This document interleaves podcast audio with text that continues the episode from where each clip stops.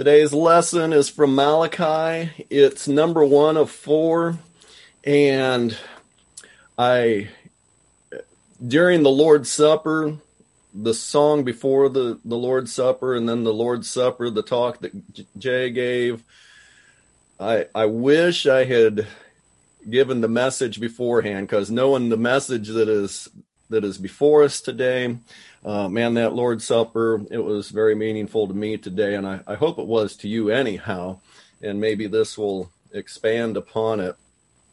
The message you may have seen is entitled, The Table of the Lord is Despised. And that language in the Old Testament is only used in Malachi to call call the um it's probably a reference to the altar, the table of the Lord. Only here in Malachi. But we just were around a table, and we uh, recognized uh, the body and the blood of Jesus as we gathered around uh, the the Lord's table, as we call it.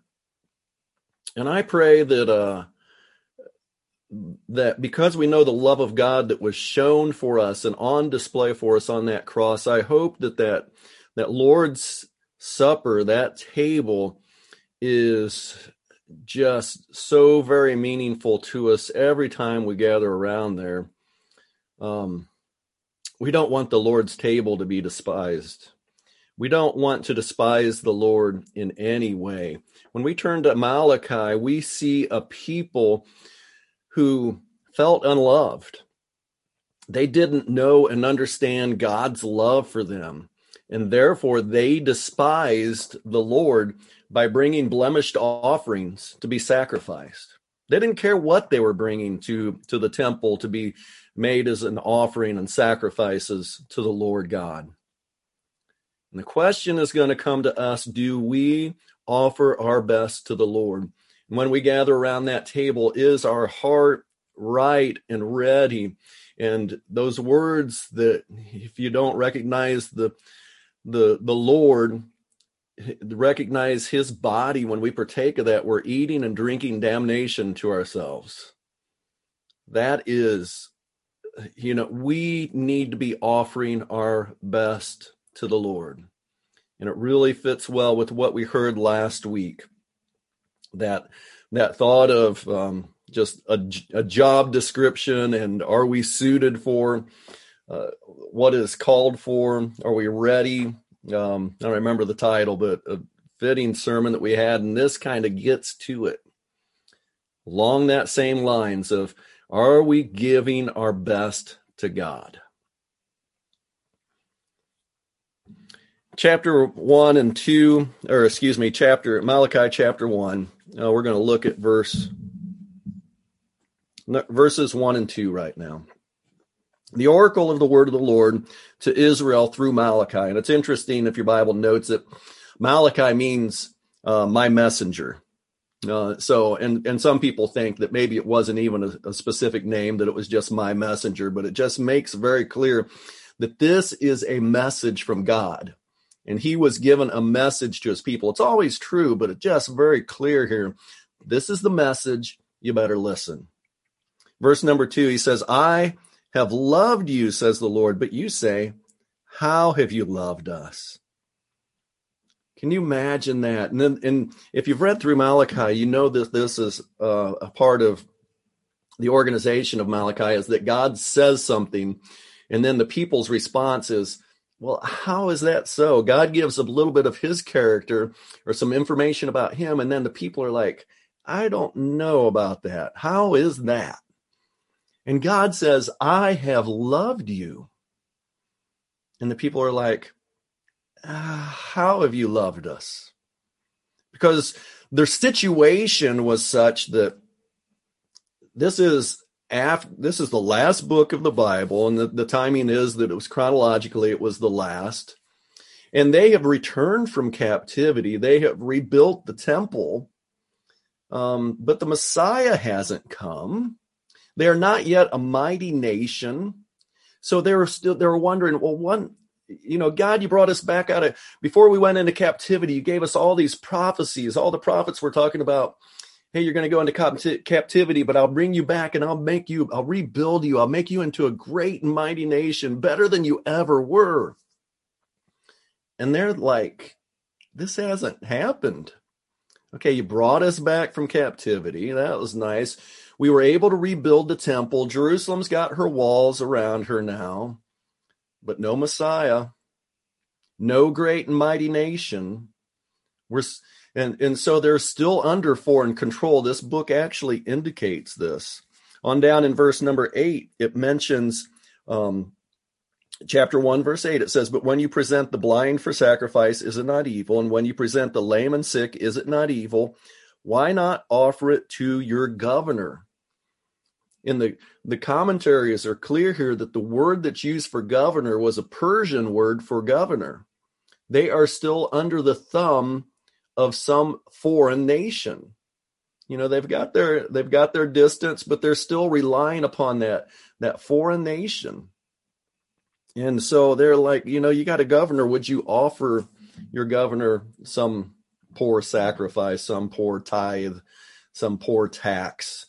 You know, so the indication here is that, hey, they're not a great and mighty nation. Like, remember the prophets, they talked about out of, you know, there's going to be a mountain build up that's going to destroy all the other nations, it's going to crush all the other nations. And they're like, this hasn't happened. We're still under the thumb of Persia chapter 2 verse number 2 it says god and this is god speaking it says if you do not listen and if you do not take heart to give honor to my name says the lord of hosts then i will send the curse upon you and i will curse your blessings and indeed i have cursed them already i have cursed them because you are not taking it to heart.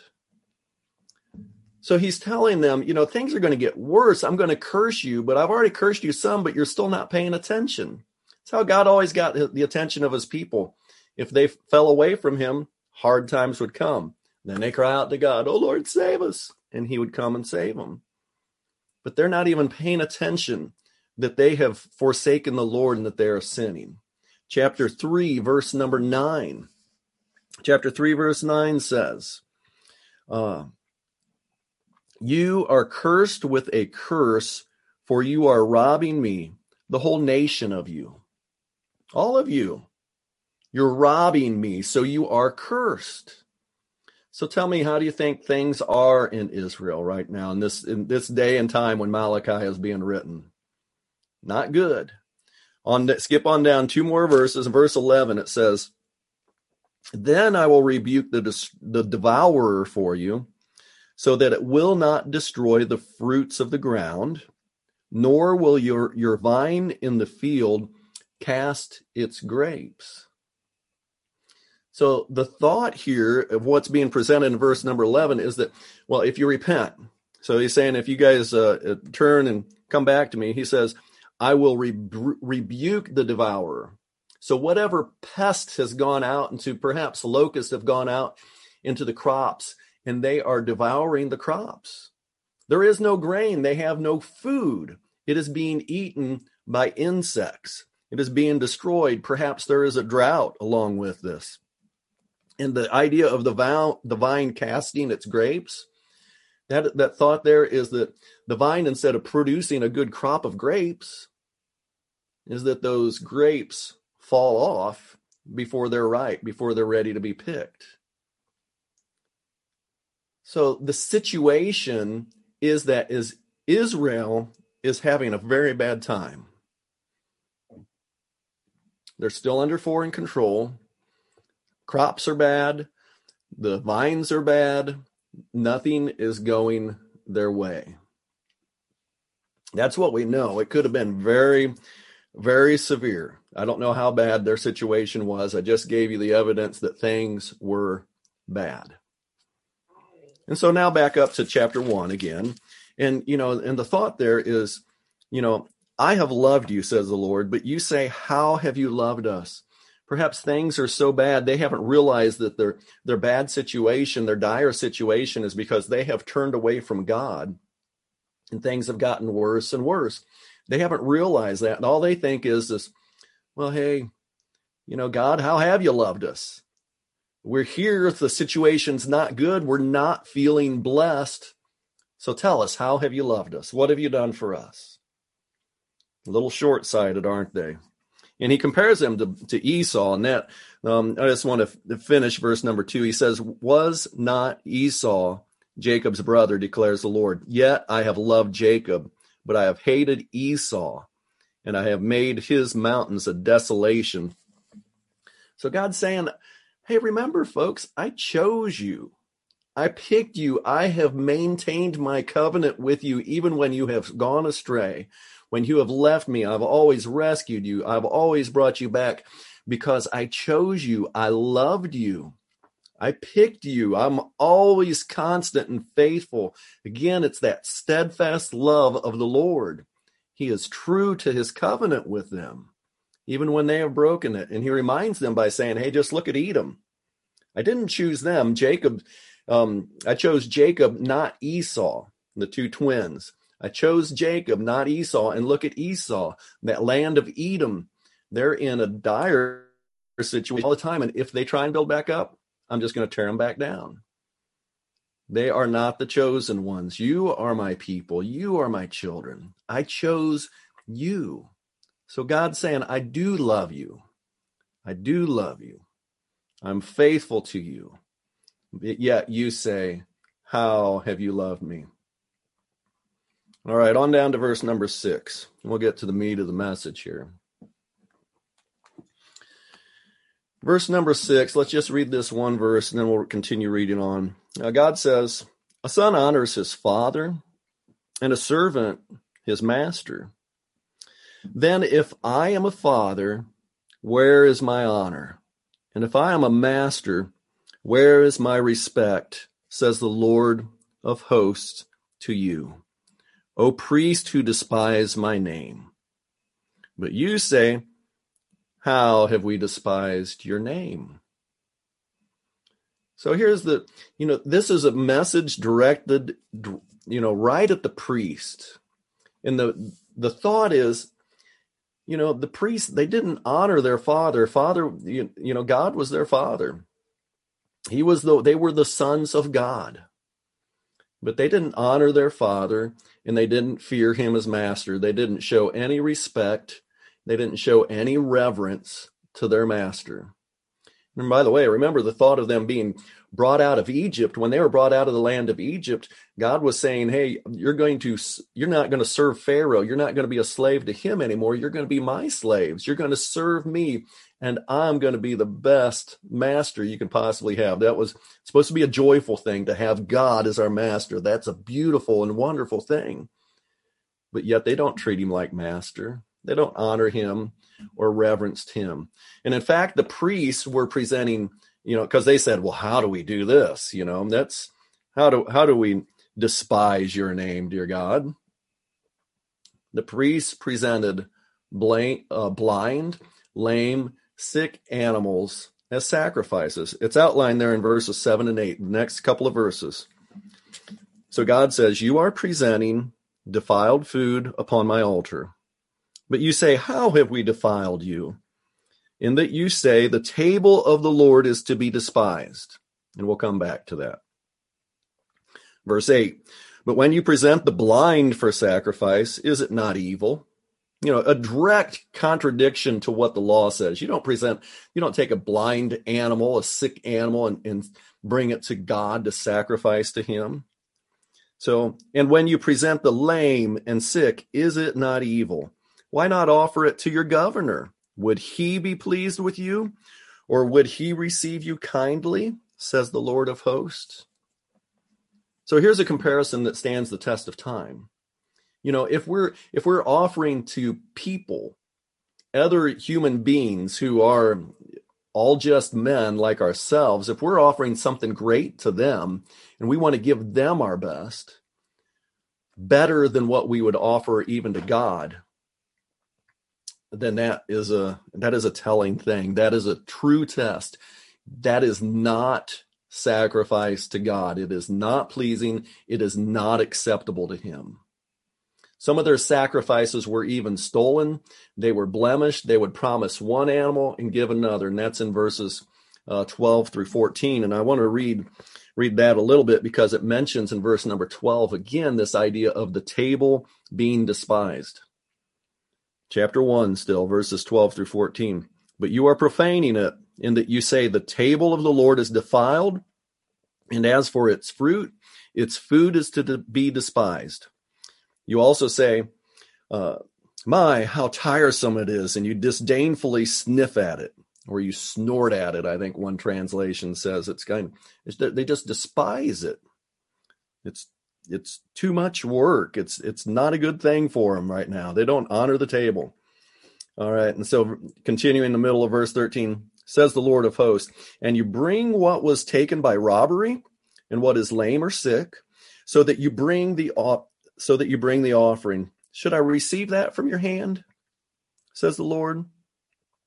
But cursed be the swindler who has a male in his flock and vows it, but sacrifices a blemished animal to the Lord. For I am a great king, says the Lord of hosts, and my name is feared among the nations. So here is the great king, the king of all kings. He is the king of the Lord of hosts. He is the king above the angels in heaven, the, the armies of heaven and people are coming to him and saying, uh, "Here's the broken lamb. Here's a sick lamb. You take it. I'm going to keep the best."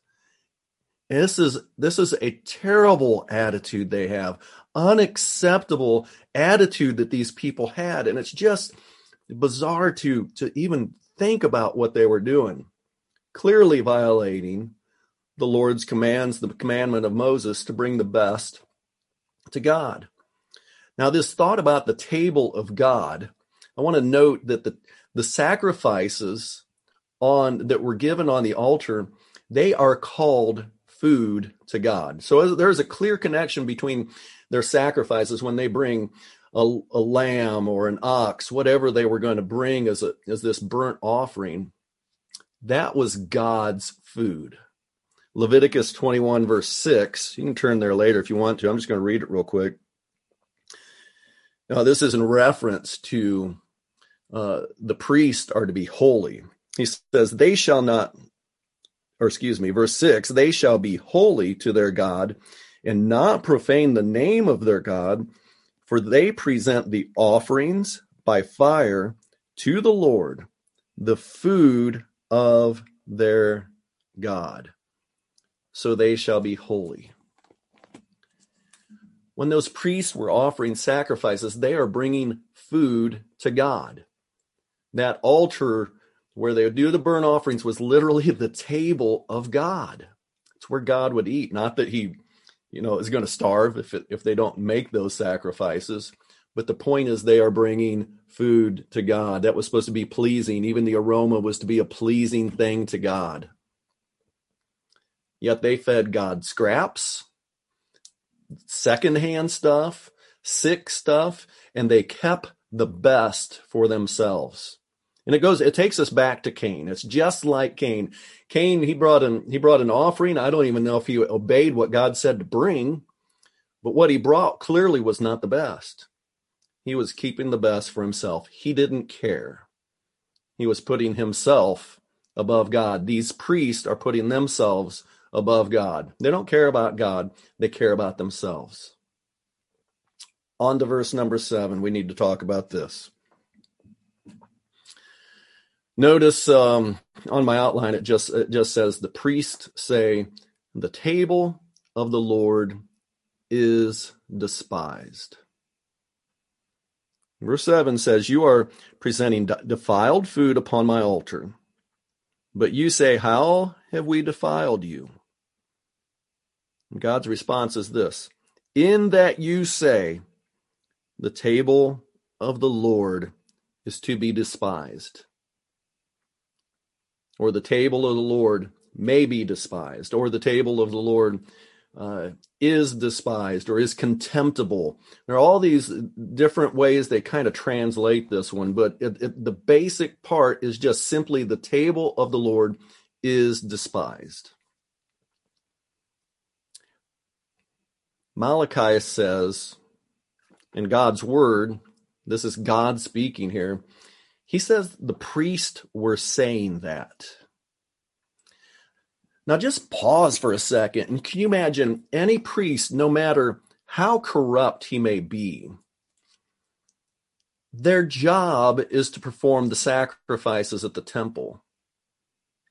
Now, there's a couple of ways of interpreting this, and, and it's very possible that this is, I, I think it's possible that they weren't literally saying this, but they were just in their heart. They were, you know, they're going to make the sacrifices, and oh, bring your best, bring your best, and in their in their hearts they were saying, no, don't bring your best. It doesn't matter. They were despising the Lord's table. So it might have been a heart thing that, or a mind thing that they were just saying it, but not saying it out loud. That makes sense, right? That's what hypocrites do. They say one thing, but they're thinking another. They do one thing, but they're in their heart, they're doing another. That may be. But I just want to ask you to consider for a second, because I get this impression that they literally were saying this. What would prompt a priest to say, No, the Lord's table is despised? If they were literally saying that, how could it happen? If they were openly stating this, what could possibly be the cause of such a heretical statement? So contrary to what is given in the law of Moses. Could they have actually been saying this out loud? people bring in sacrifices and they would say, No, the Lord's table is despised. And here, here are my thoughts. Perhaps extenuating circumstances. Perhaps things were so bad, as highlighted when we when I spoke earlier in verse number one, that they were under uh, foreign control. Um, perhaps the economy is just in our language, we would say the economy is tanked. Their crops have been eaten. Maybe there is drought. Maybe they are lacking food. Maybe things are seriously, seriously a bad, bad time. So perhaps those extenuating circumstances, this is such as economic hardship. Maybe they would say such th- things as, well, times are bad right now. You know, imagine a priest saying this as somebody's bringing him an offering and they're like, I don't know what to do. I... Well, times are bad right now. And would God want you to put your family at risk? So go ahead and bring, you don't have to bring your best. Why don't you keep your best right now so you can take care of your family? Perhaps somebody would come to the priest and the priest would say, Well, the crops were bad this season. So just offer up what you can right now, and then maybe in the future you can you can give extra and you can make up for it. But right now, the Lord's table, it's despised because we are in despised times. God isn't blessing us right now, so we can't bring him our best. For these despised times, the table of the Lord is despised. After all, God is gracious. He is understanding. He extends grace and love to, to the thousands. So he understands. It's okay. Don't worry about it. Right now, you don't have to give your best.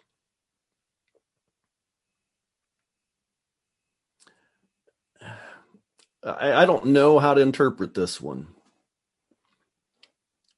commentators really didn't go into this too much, the ones that I saw and read, and I looked at a bunch of them. But it really seems to me that, that it's possible that they were literally saying the table of the Lord is despised. Because of tough times, the table is despised. We don't have to give our best. Until God starts blessing us, then we can start giving our best again. Best again. They were putting physical things above spiritual. And we know that God doesn't call us to put our trust in things. We are called to put our trust in Him and to obey Him even when it's hard, even when it's tough, even when there are things that we would say, well, this would kind of excuse me from doing such and such. Well, these are extenuating circumstances. This is really, really a bad, bad thing right now. So I, I think maybe we better hold up on doing this. You know, and how how often do we put ourselves in situations and you know it's it's you know it's kind of I, I was hearing somebody talk about a um a car loan. They haven't been making other payments on other loans, but then they got a car loan, you know, and it's just going to make the situations worse. And how can a person who puts them in difficult economic situations, how are they going to be able to give to the Lord like they should and give to others and give to the church like they should? Well, I've got, I'm just going through a hard time right now because I've got this payment and this payment to make.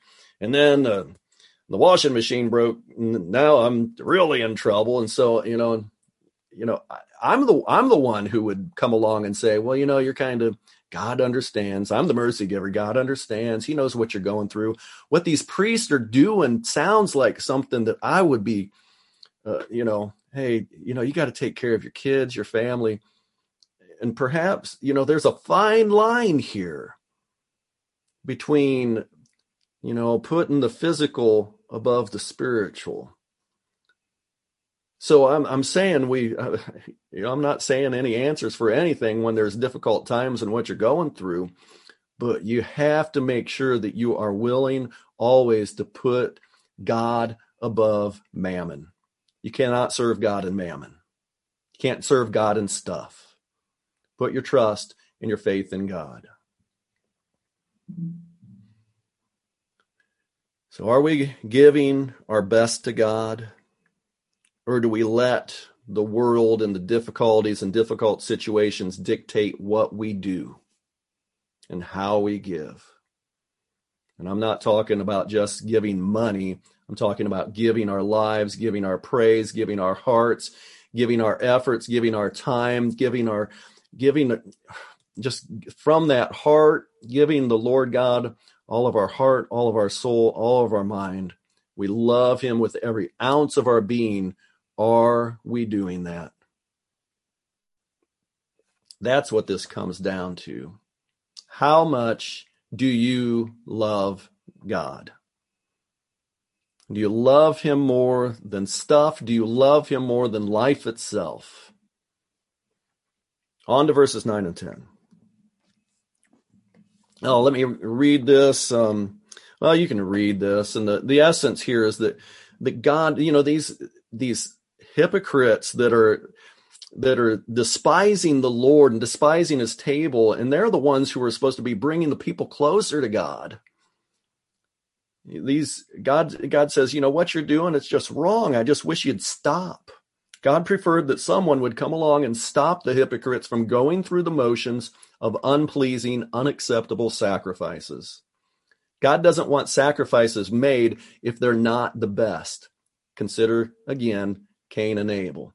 Consider these people given sacrifices, but God, it's just stirred God's wrath and his anger. Then verse 11.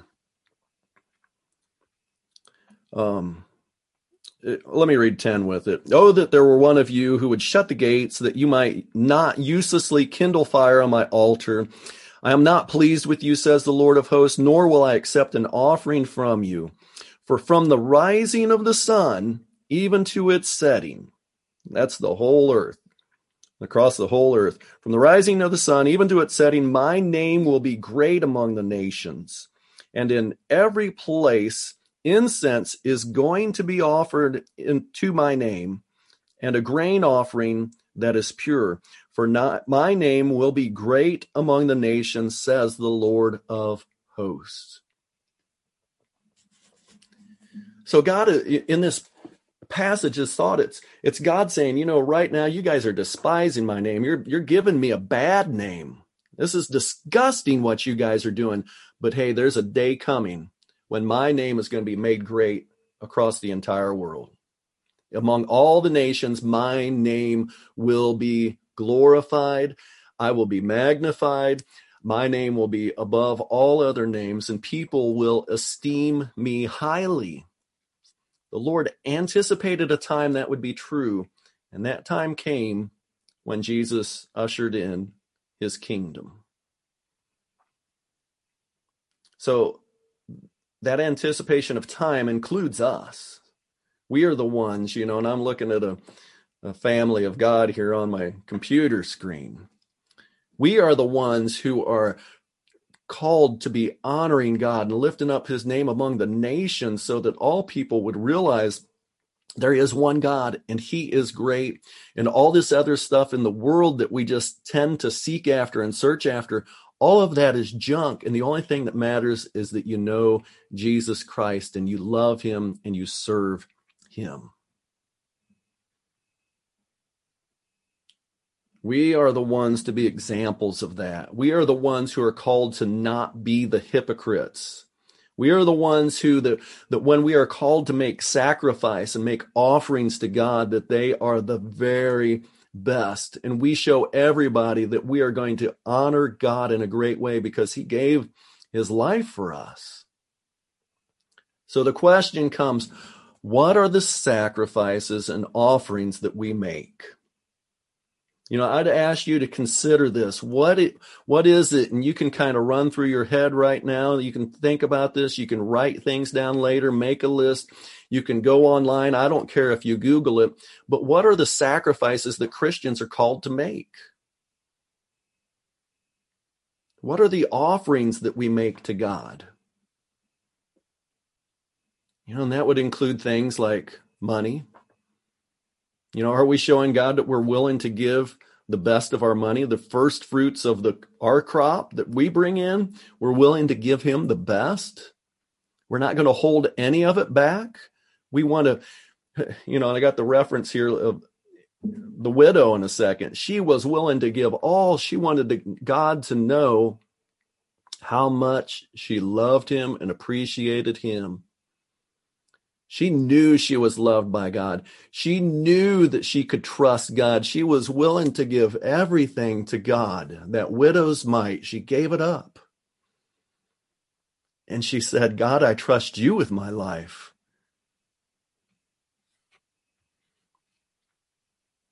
What are the sacrifices and offerings we make? What about our time? What about our worship? When we come together and worship, where, where is our mind? Are we giving our very best in our thoughts? The fruit of the, the, the sacrifice we make is the, the fruit of lips that give praise to his name.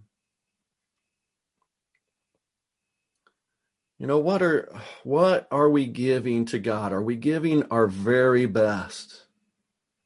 Are we concerned more about physical things or are we just putting putting all our what what's the what's the word? All of our cards all of our all of our money. I guess it's like a bet right? Not a great uh, uh, analogy here but where what are we putting what where are we putting our trust in let's put all of our trust in god let's give him all of our life all of our heart let's give him our very best let's be like abel who gave his very best the first fruits of the the offering of his flock. Let's be like the widow who gave all that she had to live on. Let's not hold back. Let us not fear. Let us not give in to fret and care the, the cares of the world or the concerns about the riches of life. Let's just trust Jesus. And I tell you, and I know how hard it is to do. But let's keep that before us today. God doesn't want anything less than our best. And if we just trust Him and give Him our very best, He will bless us richly. And um, those showers of blessing will come upon us.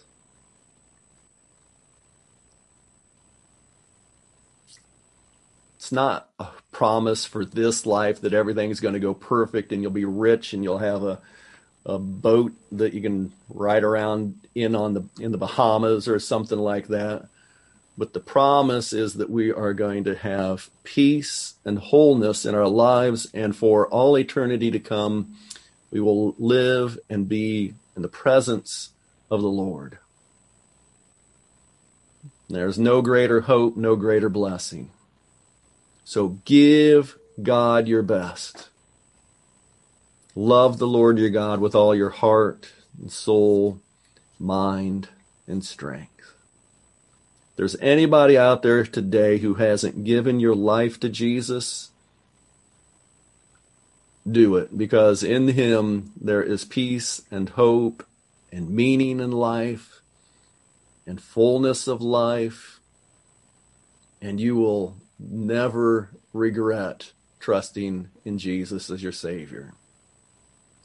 If you need to respond to Him today, you need to give your life to Him, find a way to do that. Get a hold of me, get a hold of somebody else, but give your life to Christ. And all the rest of us, give your best.